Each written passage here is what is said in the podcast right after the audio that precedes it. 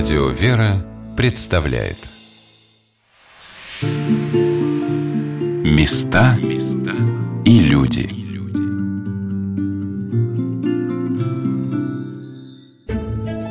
Замечательный русский врач, основоположник военной полевой хирургии Николай Иванович Пирогов был первым, кто стал привлекать женщин в медицине в роли сестер милосердия – а еще он говорил, быть внимательным к мыслям больного человека – искусство нелегкое, ему нельзя научиться, если не упражняться с ранних лет. Как милосердию учат современных сестер, и можно ли этому научиться? Здравствуйте, меня зовут Ольга Королева, и сегодня мы побываем в Московском Свято-Дмитриевском училище сестер милосердия. Я а, несколько лет готовилась в медицинский университет. 10-11 а, класс у меня была очень жесткая подготовка. Но я провалила экзамены в оба, ну, в два университета поступала. В а, Смоленский и в Курский академии медицинский. Вот. И везде мне не хватило одного балла. Анна Агаева – выпускница училища сестер милосердия. Когда в 2006 году она не поступила в медицинскую академию, ей казалось, что мир рухнул – Сегодня она рассказывает об этом с улыбкой. Это была мечта, наверное, отчасти, потому что у моего брата родного, у него были проблемы со зрением. У него был сложный-сложный астигматизм, и ему не могли подобрать очки там энное количество лет. Мы были у миллион тысяч врачей, и нам ничего не могли сказать, ему было очень сложно, и мне было это так больно. Ну как так, столько врачей, и никто не может помочь? И, видимо, это так плотно засело в моей голове, что это вот стало каким-то смыслом жизни. Я готовилась, провалила, и мама чисто случайно в какой-то поездке паломнической увидела объявление. Это было объявление просто на А4 формате листочки, что идет набор в такое-то училище – и она меня просто посадила в поезд. Я сама родилась в городе Брянск. Вот, посадила меня в поезд, мы приехали. Я помню Ленинский проспект, это было 6 утра, вообще пустой, абсолютно свободно. Это был 2006 год. Вот, я помню, как мы шли сюда. Ну, мама меня вела. Моя собеседница вспоминает, как впервые увидела храм святого благоверного царевича Дмитрия при Первой Градской больнице. Один из флигелей этого храма как раз занимает училище – а его духовником является епископ Орехово-Зуевский Пантелеимон. И я помню, я увидела этот купол. Мы поднялись по вот этой лестнице винтовой, которая... Купол, купол Дмитриевской церкви. Да. Это, да, он красивый, такой высокий, заметное здание издалека. Да. Ну, я немножко пришла в себя. Такие виды открываются необычные. Вот. Так как я была после 11 класса, прошли уже все экзамены, просто каким-то чудом меня сразу отправили на собеседование к Владимиру владыке, владыка Пантелеймон. Тогда он еще был отец Аркадий Шатов. Меня отправили к нему на собеседование, и после собеседования он сказал, чтобы моя мама уезжала, оставляли меня здесь, и меня приняли. Я стала учиться со второго курса. Раньше это было возможно. После одиннадцатого класса сразу на второй курс. Ну вот, три года. Это были лучшие три года в моей жизни. Эмоции, которые, наверное, самые яркие. Было все. И радостно, и грустно. Но в 2009 году я выпустилась. Идея насчет медуниверситета меня не оставила. Параллельно с обучением в университете я работала на территории Первой Градской в ревматологическом центре медицинской сестрой пять лет, потому что надо было на что-то существовать. вот. Потом, соответственно, ординатура, и после ординатуры я поняла, что я не хочу быть врачом. Такой длинный большой путь. А на кого учились? Я ревматолог. Я поработала немного и поняла, что сколько нас здесь учили ну, то есть это не просто слова милосердие, любовь, терпение. У нас это было каждый день, в мелочах в любых. Я привыкла так жить, я привыкла помогать, я привыкла... То есть ты так живешь, это твой образ жизни.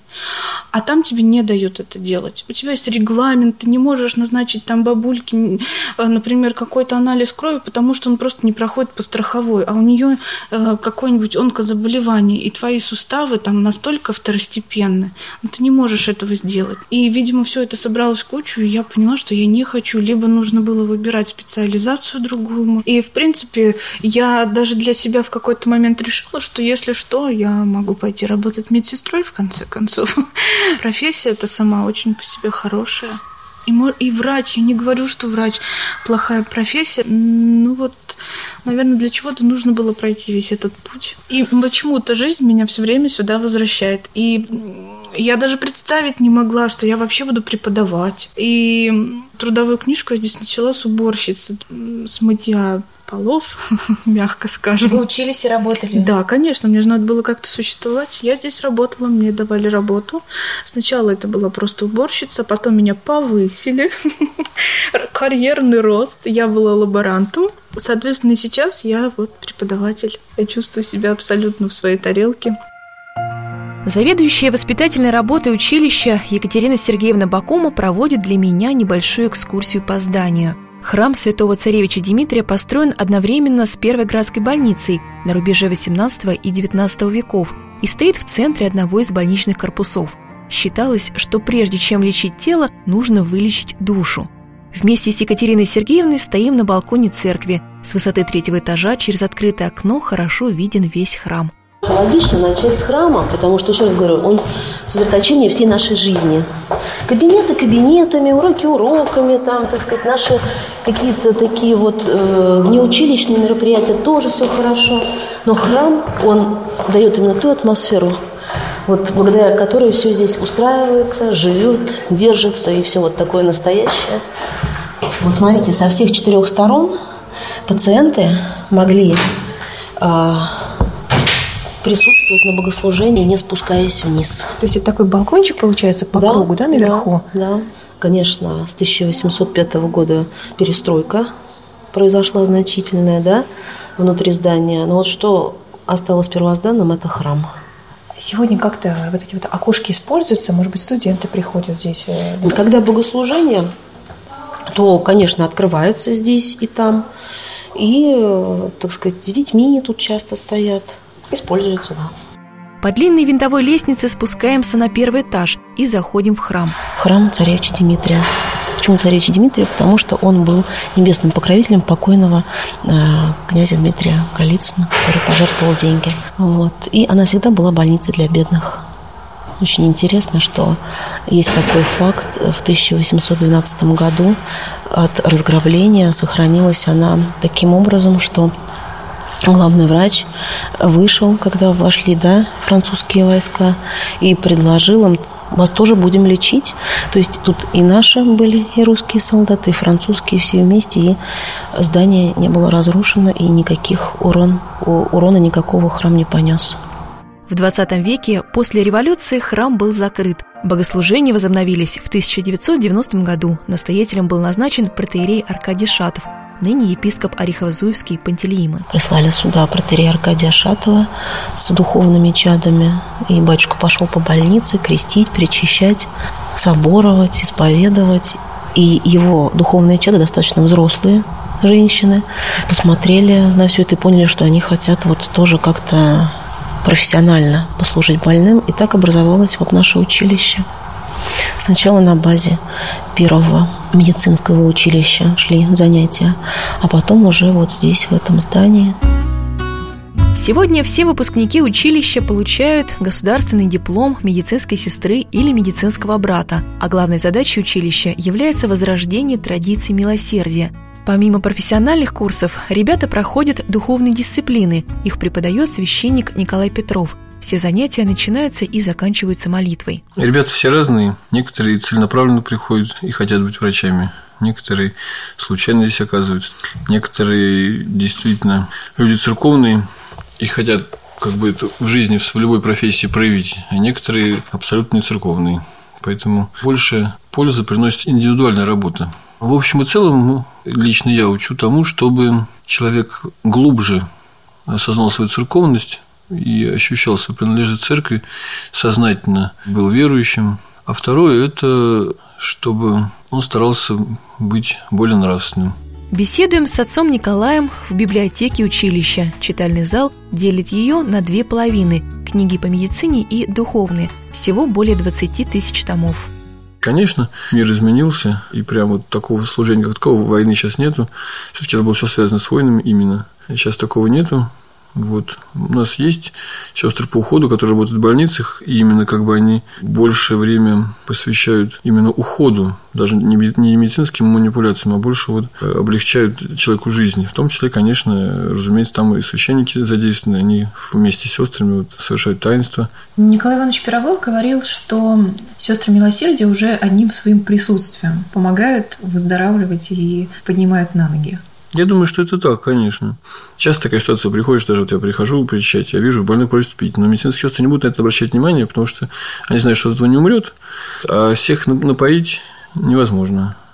А сестра по ходу, вот как бы сестра милосердия, надо выполнить эту просьбу. Она этого напоит, этого поудобнее повернет, тут подушку подложит. Ну, вот так, в общем и целом. Тут э, что-нибудь расскажет, поговорит. Вот, пригласит батюшку, если что-то требуется вот, духовное. Но вот у нас есть интернат, где психоневрологический интернат, где больные дети, вот, лежачие, которые, в общем-то, и не говорят. И там вот есть у нас отделение, специальное отделение милосердия, там работают наши сестры, вот там они как раз постоянно с ними пребывают играют, читают, разговаривают, гладят, э, еще что-то такое делают. И вот уже действительно даже, в принципе, одно их присутствие там в комнате или просто знание детьми такое подсознательное, что рядом вот есть эти сестры, оно, наверное, действительно, ну, выздоравливания там никакого не будет, но, во всяком случае, совершенно другое у них ощущение жизни, я думаю, может, даже какое-то вот ощущение счастья появляется. Приходится детям, детям, ребятам объяснить, что такое милосердие? Говорите об этом? Нет, конечно, говорим. То, что человек чувствует, это э, какая-то такая небольшая часть, как бы то, что вложено в человека. Понятие милосердия – это понятно, что оно есть, и, в принципе, человек каждый склонен к жалости, к состраданию. Вот. Но э, есть некоторая глубина, которая открыта в Евангелии вот, который говорил Господь.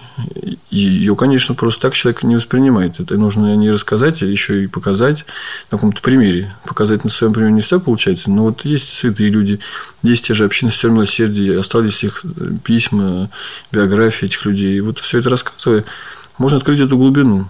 Конечно, нужно об этом говорить. Потому что милосердие, оно может казаться человеком милосердным. Это может быть смешано и с тщеславием, и с какими-то внутренними своими проблемами и, наоборот, с отсутствием жалости, ну, с чем угодно. И вот все это очистить и сделать это действительно евангельским таким милосердием, это большая работа, конечно, самого человека. Мы постараемся помочь.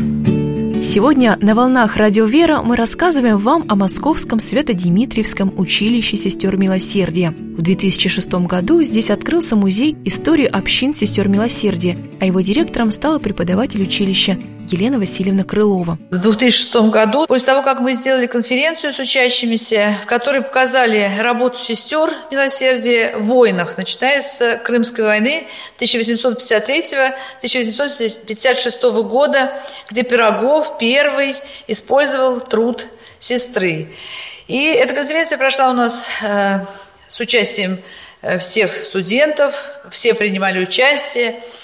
Мы сшили специально для этой конференции формы различных общин сестер милосердия. Вот они здесь выставлены в витринах. И вот э, когда мы провели эту конференцию, на самом деле, у нас как бы остались э, эти костюмы. Я не знала формы сестер милосердия, куда их деть. И вот буквально через какое-то время э, у меня оказались материалы сестры милосердия, которая участвовала в Первой мировой войне. И мне пришла мысль, что Хорошо бы создать был музей. У директора я нашла поддержку. И мы заказали витрины, и после этого они быстро стали заполняться предметами. Музей представляет собой просторную комнату. Вдоль стен стоят стеклянные витрины с экспонатами. Остальное пространство занимают парты и доска. Это и музей, и учебный класс сразу. На перемене, пока помещение свободно, Елена Васильевна показывает мне экспозицию. Здесь вот на форумах даже на некоторых висят медали, ордена, которыми сестры милосердия были награждены. А вот, например, это орден сострадательного сердца. Им были награждены сестры милосердия, участвующие в Первой мировой войне. Как выглядит форма? Это всегда длинное платье и белый передник и плат белый, как правило, красный крест на груди. Есть еще повязка на руку. Это выставлены здесь парадные формы. Когда сестры милосердия приезжали на фронт, они меняли свои белые фартуки на фартуки, на которых не видно крови, гноя.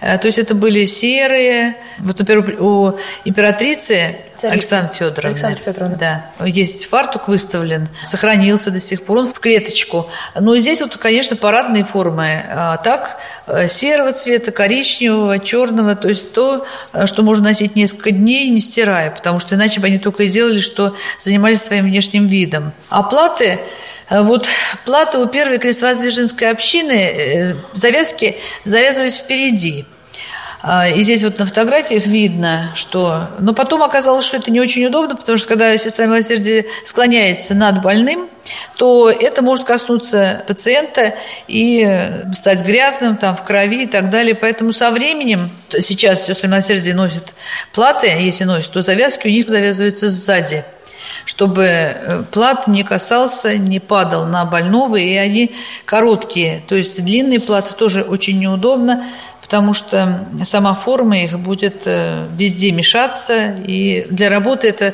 в общем-то, неприемлемо. История организованного движения сестер милосердия начинается в середине XIX века с Крымской войны. На стенах музея висят портреты княгинь и дворянок, участвовавших в этой войне, у каждой женщины благородное, почти строгое выражение лица, и только глаза выдают добрую, сострадательную натуру. И вот примером, конечно, является Бакунина Екатерина Михайловна, которая была помощницей Пирогова, которая потом, приехав после войны в Тверскую область, где она была дворянкой, и создала там амбулаторию, поэтому она как бы считается, э, ну, не объявлена так, что она является основательницей сельской медицины, но она всю свою жизнь положила на то, чтобы лечить своих крестьян, она выписывала врачей из Санкт-Петербурга, Твери, Москвы. Они приезжали и лечили крестьян. Когда она умерла в 84 года, а в войне с Пироговым она участвовала в возрасте 42 лет, то крестьяне э, несмотря на слякотную погоду, они несли ее до склепа фамильного на руках. Только какую-то часть дороги на телегу поместили, гроб с ее телом. То есть это, когда я рассказываю, это всегда свидетельствует о том, что все-таки в сердцах народа вот такие вот люди оставляют такой неизгладимый след и благодарность, вот даже такой вроде бы, нести на своих руках тело любимой барыни, которая помогала им в трудные минуты, спасала их, лечила на свои деньги, делала лекарства и так далее. Примеров таких сестер очень-очень много. Вот, например, Карцева Елизавета Петровна, которая э, тоже была в крестовоздвиженской общине, она организовал другую общину, и в Вторую русско-турецкую войну 77-78 года ей было уже 56 лет.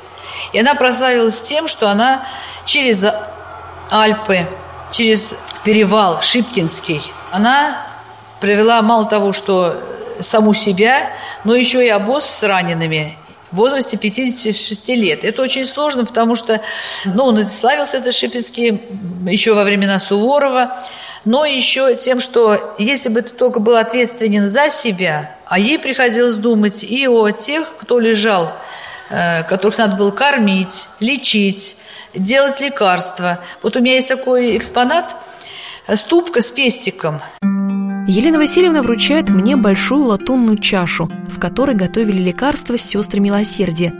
По бокам ступки ручки для веревки, чтобы носить на шее. Ух ты, она тяжеленная. Здесь килограмма, наверное, 4. Может быть, да. 4-3 килограмма. Да, и все это представить, что должно висеть на шее, да еще во время пути. Это 19 век, да? Да, это 19 век. Сестра милосердия вот за эти ушки цепляла и носила на себе. То есть даже не то, что носила, она, когда ехала, она тут же изготовляла лекарства. Вот раньше такого количества заводов, фабрик фармацевтических не было. Поэтому приходилось все делать вручную. Это требовало большой ответственности, потому что если, например, ты не тут делаешь э, дозировку, то это все сказываться будет на больных. Поэтому они должны были все делать в точности. А вот ступка 20 э, уже века. Ступка 20-го столетия гораздо легче и меньше своей предшественницы. Ручек у нее нет, на шее ее уже не носили. А вот здесь у меня есть эм, подсвечник со свечой. Это уникальный подсвечник, потому что он времен Крымской войны. Про него Пирогов э, говорил так. Он написал 8 томов своих произведений. И написал так, что каждая сестра милосердия должна иметь в ночное время подсвечник для свечой для того, чтобы сортировать раненых. И так как Пирогов был гений, он как раз эту сортировку раненых и начал с Крымской войны, которые до сих пор, какие бы военные действия в настоящее время не были, все всегда пользуются. Только сейчас ясно в ночное время не свечи, а фонарики.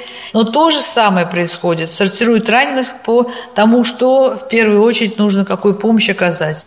Войны раньше были, конечно, страшные, жуткие. Вот. И участие сестер милосердия в таких войнах, конечно, приносило неоценимую пользу. То есть они выхаживали раненых. То, что сестры как бы находились всегда при них, вот это помогало им, как бы, вот этот самый сложный период послеоперационный. А все-таки, поэтому Пирогов, он был гением, и он сестер милосердия, которые прибыли к нему на фронт, он тут же разделил на группы. Какие? Вот у меня в витринах музея по полкам можно сразу проследить это.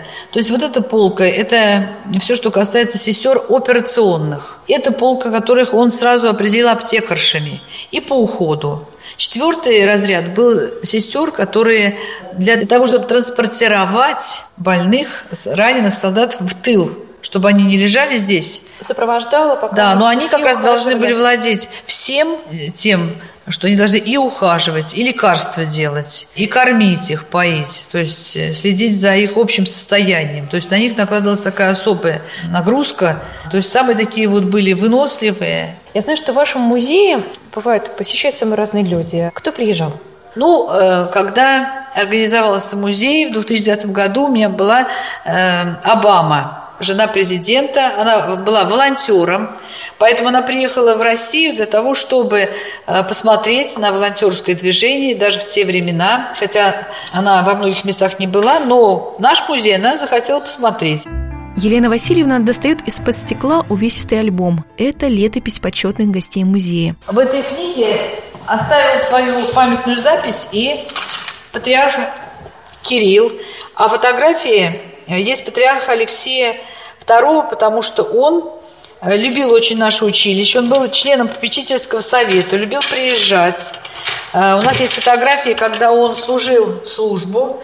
Нас он называл «Сестры милосердия» и даже вручал дипломы в Успенском соборе Московского Кремля нашим выпускникам.